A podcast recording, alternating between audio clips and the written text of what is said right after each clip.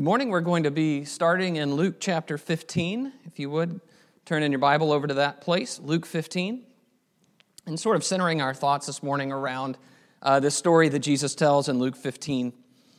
It is good to see you this morning, good to be with you. We have a handful here, and uh, many more, I'm sure, that are watching over our live stream. And uh, it is good to be thinking about spiritual things and to be able to uh, center our minds on what we have uh, received from God as we've uh, taken the Lord's Supper together and as we've sung these songs together. And I hope that uh, the things that we're going to talk about will be helpful to kind of give some context and some understanding of how I think we can use uh, some of the things that are going on in our world right now uh, to drive us toward God.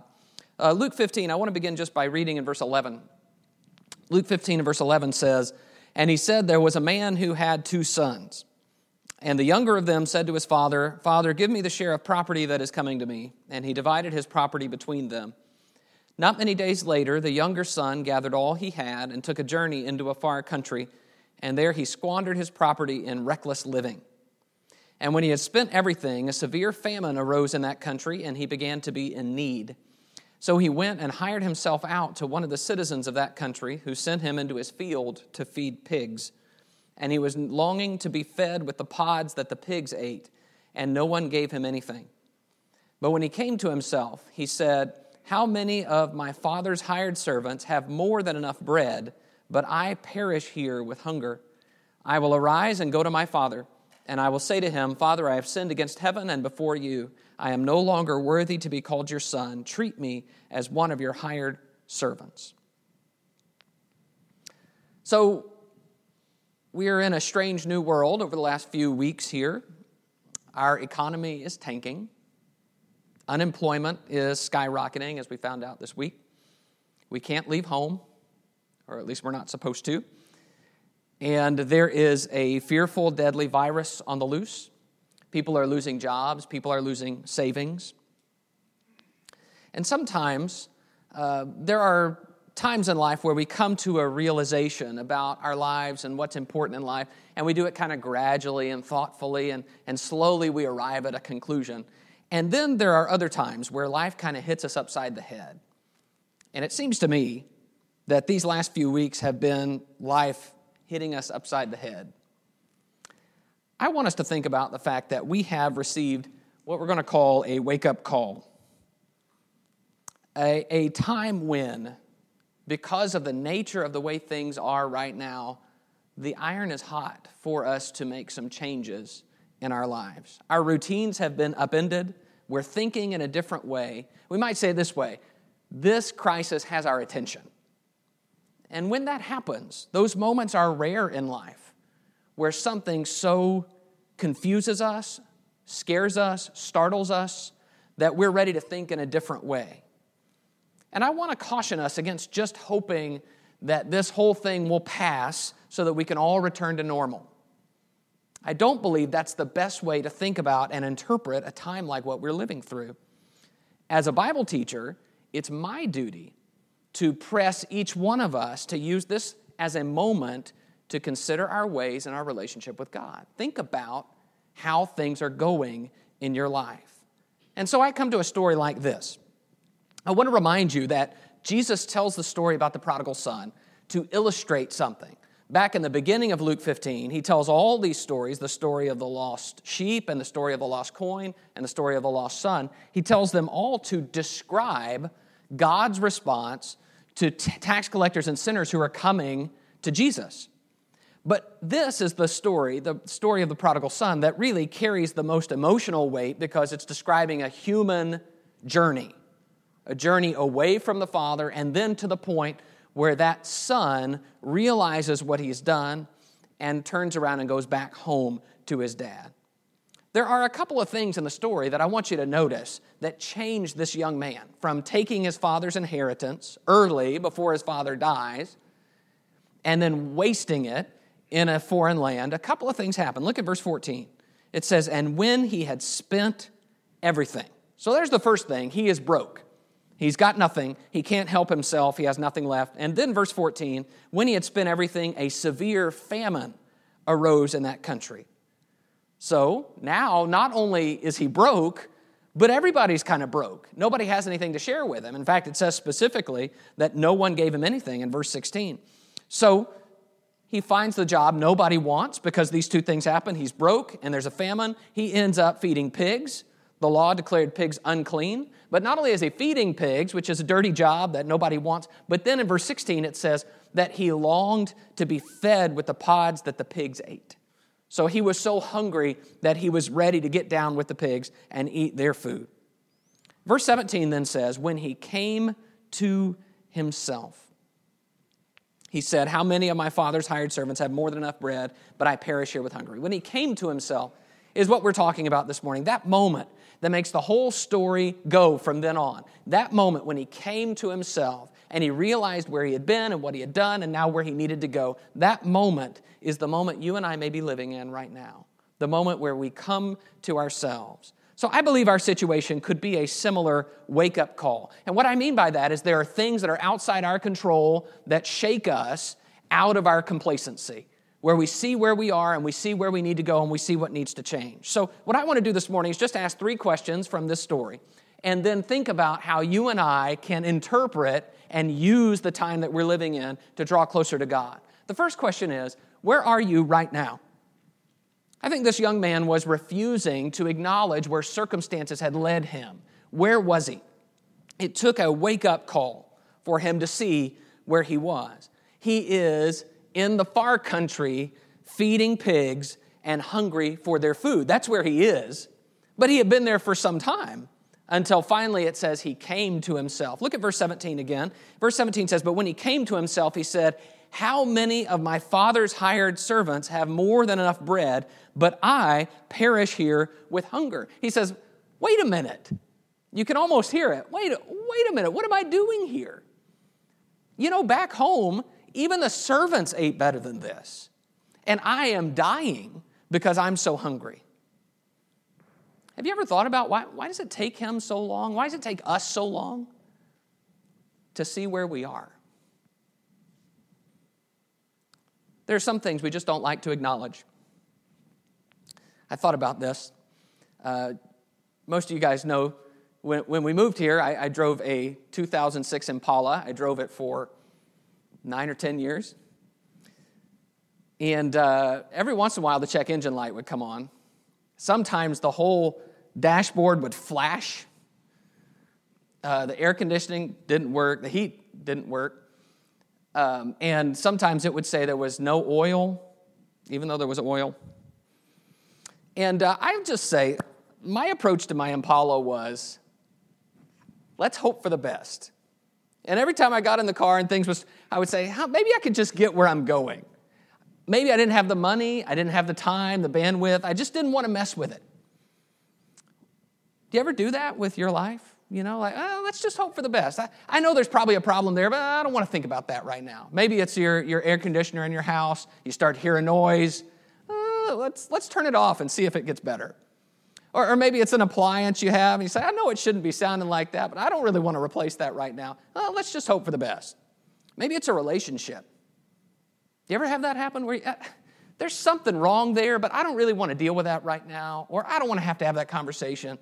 So, you know what, let's just let it slide for a little while longer. Or maybe it's your body. Yeah, I know that shouldn't hurt, but maybe, maybe if I give it a couple of days, I'll feel better. You know, maybe there's just some small thing, maybe it'll heal up on its own.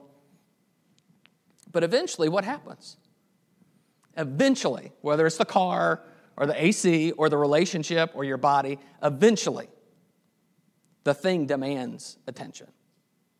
And there's no more putting it off. The relationship, that conversation is going to happen whether you like it or not. The car is going to break down and demand your attention. The AC is going to break and you're going to have to do something. Or your body is going to say, nope, no more, no more putting it off. Sometimes that's what happens with life. And I think that's the idea. When this young man comes to himself, it's that he sees where he is and there's no more putting it off. I mean, I'm going to die here. He says, I perish with hunger. Something's got to change. I've got to see where I am and how I got to where I am. Leave your marker or your finger here. Let's go over to the book of Haggai. Haggai, chapter 1.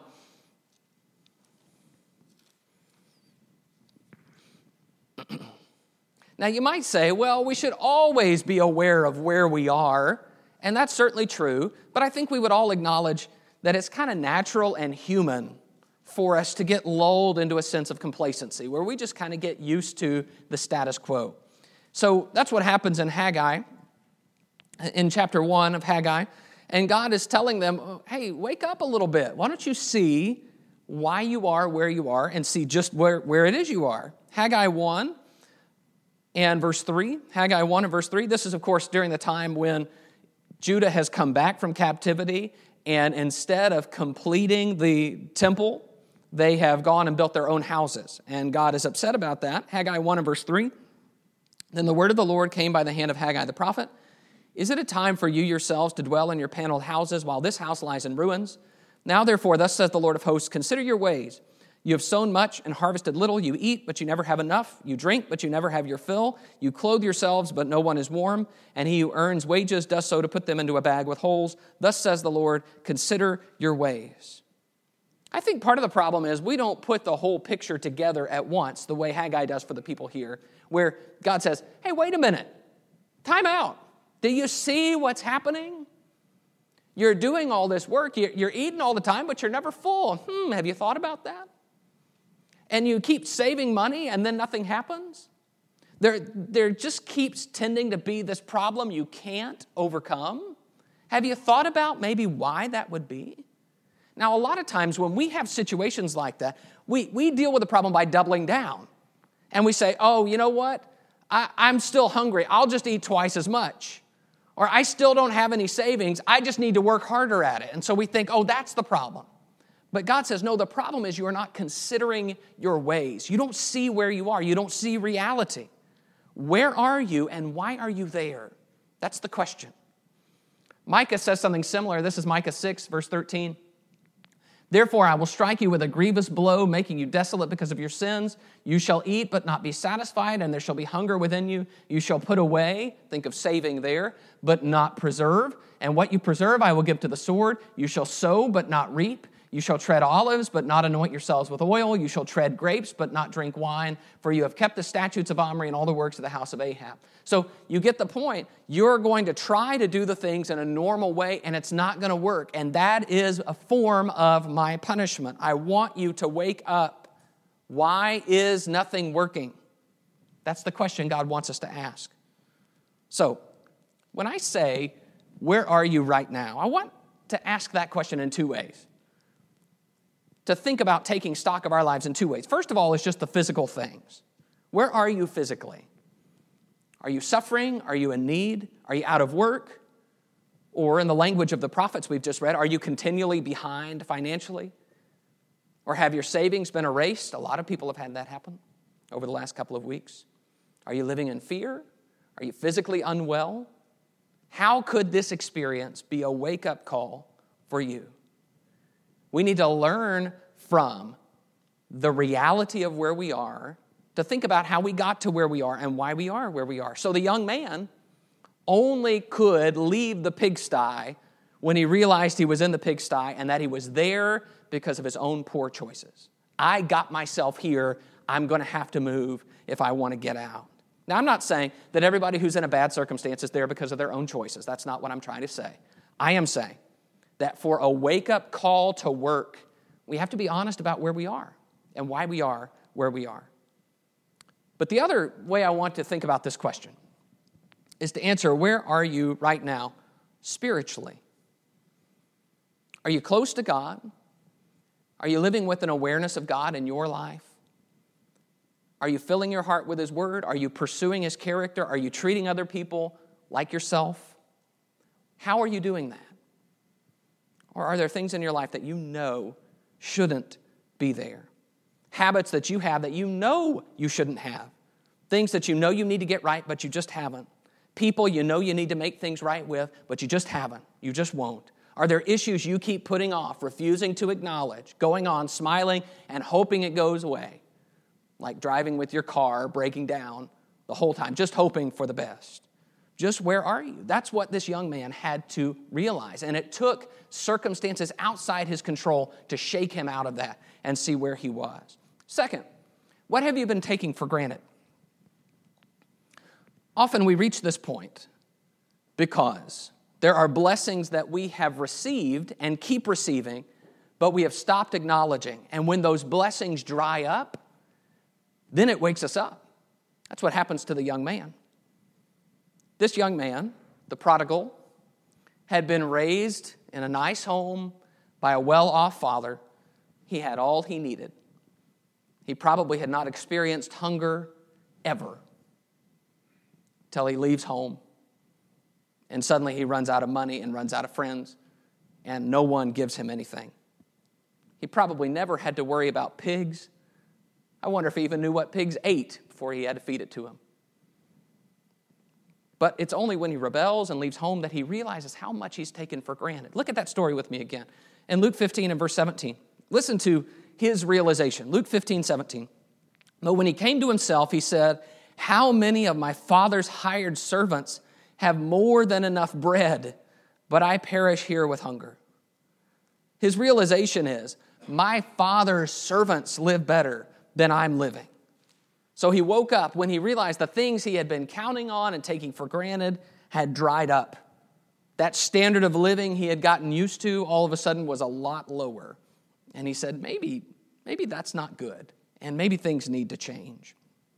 It seems to me that part of a wake up call is when we have those things that we've come to rely on taken away from us.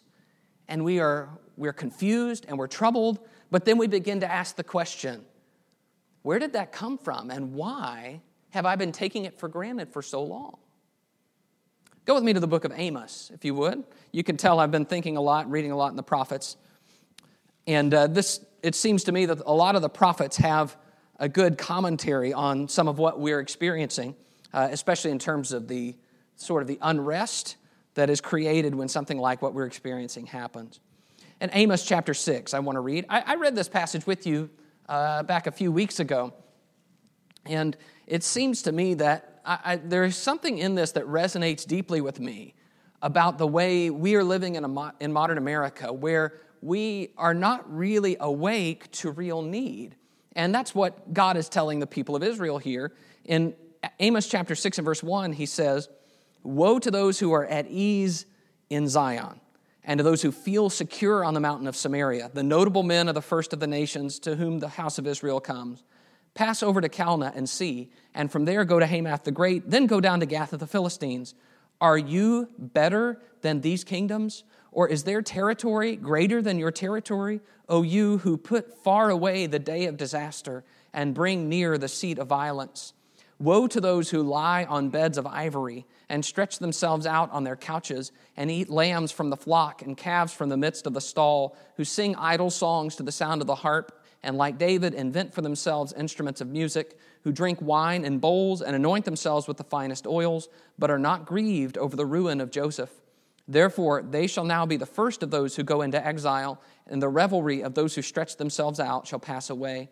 The Lord God has sworn by himself, declares the Lord, the God of hosts I abhor the pride of Jacob and hate his strongholds, and I will deliver up the city and all that is in it. So he speaks to those in Judah and Israel who are secure and at ease. They stretch out on their couches, they eat lambs from the flock, they have lots of what we would call discretionary time and discretionary income. In other words, they're rich and they're laying around being lazy. And I want you to notice how easily having such blessings leads to pride. You can see it in verses 2 and 3 there, where he says, Go look at these other nations Calneh, Hamath, Gath. And he says in verse 2, Are you better than these kingdoms? Or is their territory greater than your territory, O you who put far away the day of disaster and bring near the seat of violence? So he says, You, you think you're different from them. You're better than them. I mean, after all, they were taken over, but you never will be. And there is a pride in that that says we're totally different. We're better than those nations. So we can sit here and be at ease and trust that no one would ever do us any harm. It seems to me that this is the spirit of modern America, where we think we're somehow totally different from every other nation in the world and the people in those nations, they may suffer, they may have trouble, but never us. Why would we be subject to the same problems as them? After all, we are different. And it seems to me that in a wake up call, we suddenly begin to see just how much we've taken for granted. Just how much we have relied on things that are unstable foundations. Go with me to Luke chapter 12. Luke 12.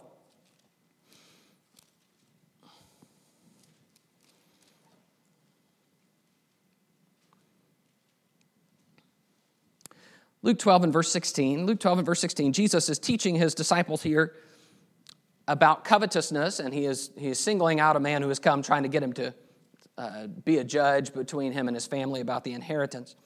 And he tells this story, Luke 12, 16. He told them a parable saying, The land of a rich man produced plentifully. And he thought to himself, What shall I do? For I have nowhere to store my crops.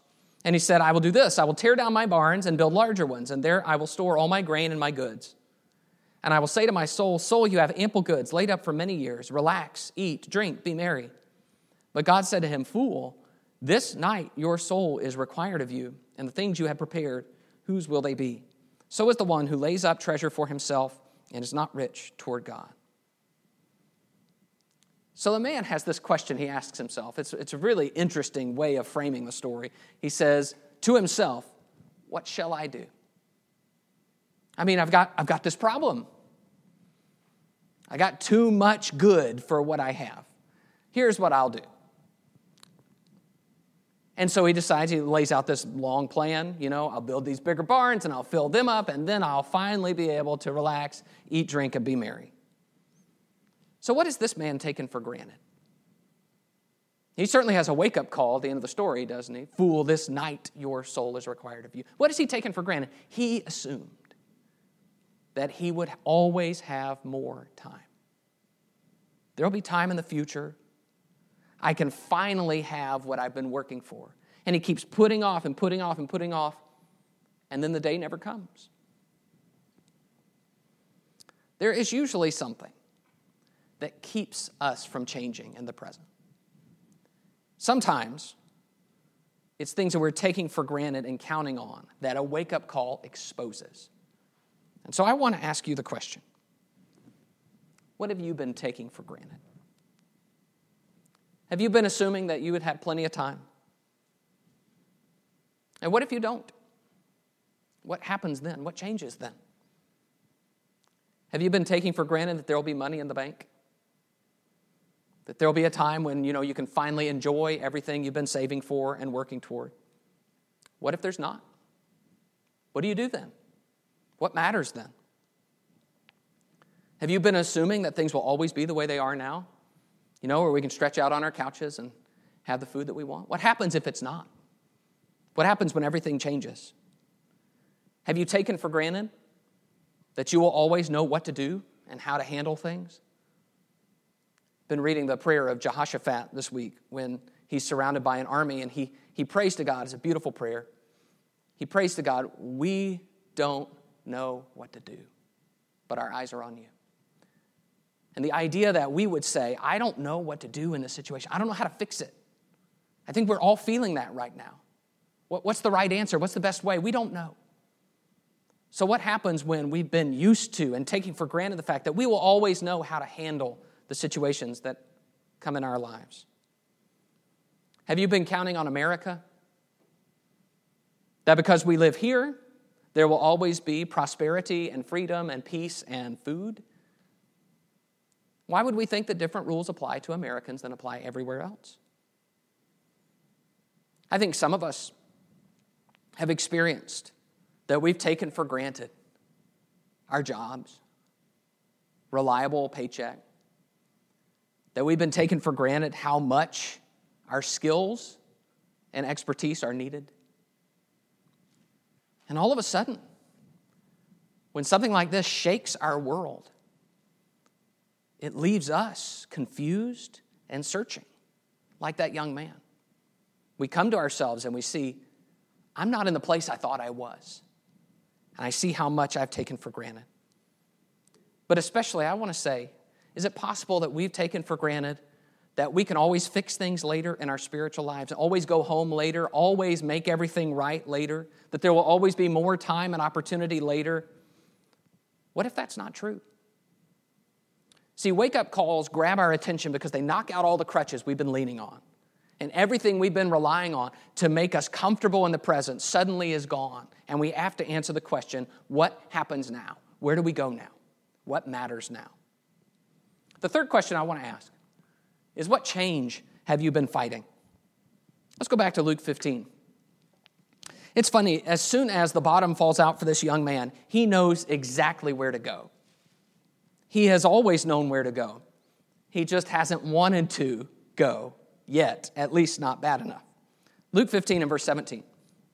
But when he came to himself, he said, How many of my father's hired servants have more than enough bread, but I perish here with hunger?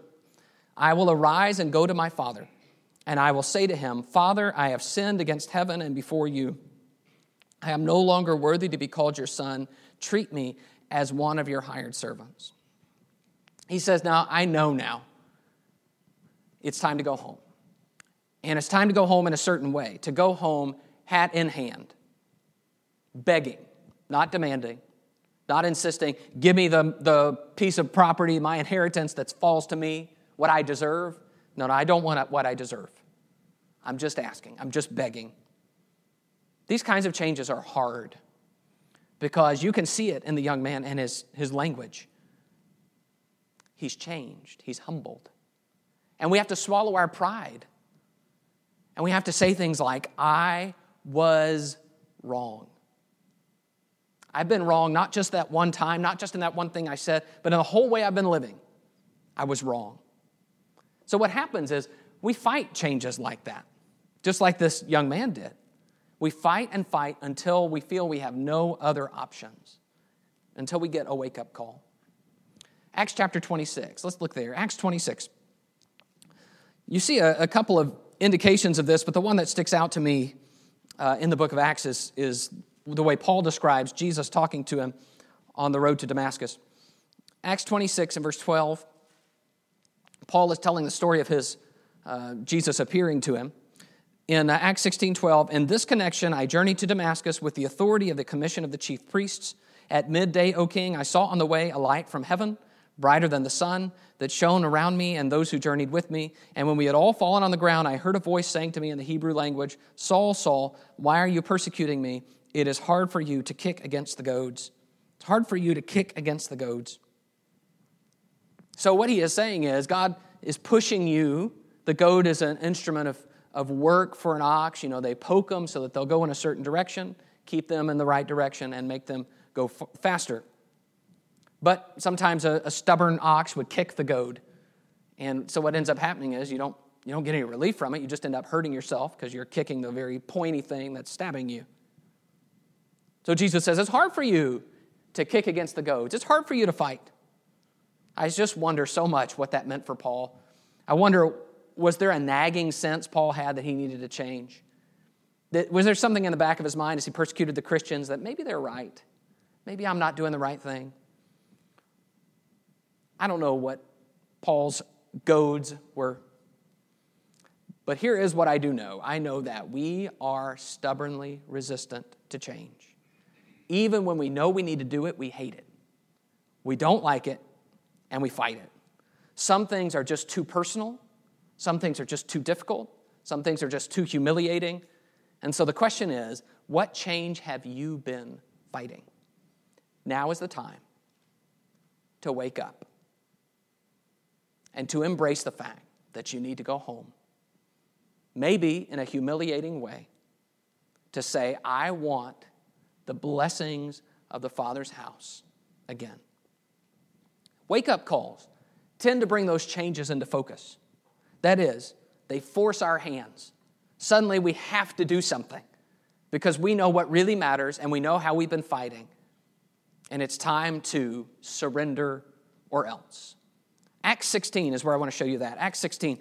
So you've got a man here in Acts 16 that we don't know everything in his inner mind and what's going on with his heart, but as these situations and circumstances unfold, it becomes clear what really matters to him and that he has been fighting something. Acts 16 and verse 25. It says, About midnight, Paul and Silas were praying and singing hymns to God, and the prisoners were listening to them. Obviously, they are in prison. And suddenly there was a great earthquake, so that the foundations of the prison were shaken, and immediately all the doors were open and everyone's bonds were unfastened. When the jailer woke and saw that the prison doors were open, he drew his sword and was about to kill himself, supposing that the prisoners had escaped. But Paul cried with a loud voice, Do not harm yourself, for we are all here. And the jailer called for lights and rushed in, and trembling with fear, he fell down before Paul and Silas. Then he brought them out and said, Sirs, what must I do to be saved? And they said, Believe in the Lord Jesus, and you will be saved, you and your household. So I think what happens here, this is just my interpretation of this, is that initially when Paul and, Silas come into the prison, the jailer is a little bit curious. And then he hears them singing. Oh, that's kind of neat. Why would these guys who've just been beaten and now they're in prison, why would they be singing? But, you know, maybe there's nothing that pressing in that moment for the jailer. And then two things happen. First, there's an earthquake. Okay, and if you've ever been through an earthquake, you know that's a it's an unsettling feeling. Okay, when the, the floor is literally shaking. Everything you're standing on is no longer stable. And then you've got the damage and the upset that comes with that. And then there is, evidently, it's such a strong earthquake that there's the possibility that the prisoners have all escaped. And so he draws his sword to kill himself. He thinks, This is it. I failed in my job. They're going to kill me. Might as well kill myself first. And then, just at the last moment, Paul cries out, No, no, no, we're all safe. Don't hurt yourself. So, when those two events happen, those are life changing events having an earthquake, having the possibility that you're about to kill yourself and die. And so suddenly he rushes in and he is trembling with fear. This moment has gotten to him and he says, What must I do to be saved? All of a sudden, we know a little bit more about his heart. This is what he's thinking about, this is what matters to him. It all comes clear in a wake up call, in a moment. That's what wake up calls do. I suspect most of us have had this experience, like the jailer. Maybe we have a, a near death experience. I've told you guys about some of mine in the past. I don't want to go into all those again. The, the most harrowing one was when there was a small plane that we were flying in and began to fill with smoke, and I really thought I was going to die. And in that moment, when you think you're going to die, there is clarity about what really matters. And when there are changes that you've been fighting that you know you need to make, they become crystal clear. It's right there, the forefront of your mind. Just like this man, what must I do? How do I fix this? It changes us. Had several of those in cars. One time I had a really intense sickness. I thought I might die. There's something on your conscience, moments like these bring it to the forefront. So the, answer, the question is what change is there that you have been resisting? What questions are there that you are refusing to answer? I just don't want to deal with it right now. What life changes seem too daunting? You know, I, I just don't think I could do it. What do you need to mend in your relationships? What past wounds do you need to let go? What do you need help with? What relationships do you need to end or to transform? If you're fighting, why are you fighting? If you know you need to do something, now is the time. It's a wake up call. I want to remind you of three things. First, remember that major personal change can begin right now. The young man at this moment decides when he comes to himself, I will go home. And up he gets, and out he goes. Paul changes in this moment when he sees Jesus, and he is never the same. The jailer, in this moment, changes his life for good. Many of us are where we are now because there were moments like these in our lives. Moments where something finally got to us and we knew it's time to make a change, and we changed and we changed for good. I had one conversation several years ago that was simultaneously the most difficult and the most important conversation of my entire life. I have never been the same. So now is the moment. This is the time. You can do that. I also want to remind you that your father wants you back. I want you to see the reception that this young man gets. Let's go back to Luke 15 and verse 20. Luke 15 and verse 20, it says, And he arose and came to his father. But while he was still a long way off, his father saw him and felt compassion and ran and embraced him and kissed him. And the son said to him, Father, I have sinned against heaven and before you. I am no longer worthy to be called your son. So notice that's the little speech he had prepared. He's going to say, Just treat me like one of your hired servants. But he cuts him off. Verse 22 But the father said to his servants, Bring quickly the best robe and put it on him, and put a ring on his hand and shoes on his feet, and bring the fattened calf and kill it, and let us eat and celebrate. For this my son was dead and is alive again. He was lost and is found. And they began to celebrate. So this is the reception that the repentant child gets. The father says, No, we're not doing any of that. Father, I've sinned, and make me a servant. He says, This is my son. So we're going to have a party. And he does. That is the way God feels about us. It is a passion of a parent's love for their child. And we understand some of that, those of us who are parents, and we, we understand that as we've received that from our parents, but that is just a shallow mirror of the love God has for his children. God wants you to come home. He wants this moment to change you. But there is also this to remember the iron is only hot for so long. There is urgency in now. There are some people in the Bible who have wake up calls and they consider something they had not realized before and they come to some, some thoughts that they probably had not really focused on before and then they back away at the last moment. Usually, when that happens, they don't care enough to have future opportunities. Or if they do, they're not nearly as strong. So, for example, there's Balaam. Here's his donkey talk to him, sees an angel in the road. You would think when a moment like that happened to someone, they would be completely changed. Not Balaam. In fact, Balaam goes right along and ends up sort of betraying the people of God after that experience. There's Agrippa who tells Paul, You almost persuade me to be a Christian, but not quite. And what we know is nothing more about Agrippa ever coming to faith. There's Felix, who hears Paul preaching, and it says he becomes alarmed. And he says, Go away, go away. When I get a better time, I'll call you. And so he does. I mean, they do talk later, but it seems to me they never talk again with the same urgency. Because there's just something about that. When we know we need to change something and we know this is the time, and we say, you know what, let's talk about it later. The next time you talk about it, there's a little less urgency and a little less and a little less. How tragic to go through a time like what we were experiencing and to see a need and to know we could get right with God and to do nothing. Because what we know for sure is that the next time it will be easier to ignore that feeling. And the next time it will be easier and easier and easier. And eventually, we grow cold and hard in our sin and in our rebellion. So, major personal change means getting right with God first. We have to own what we've done, who we are, where we've been, and we have to go home.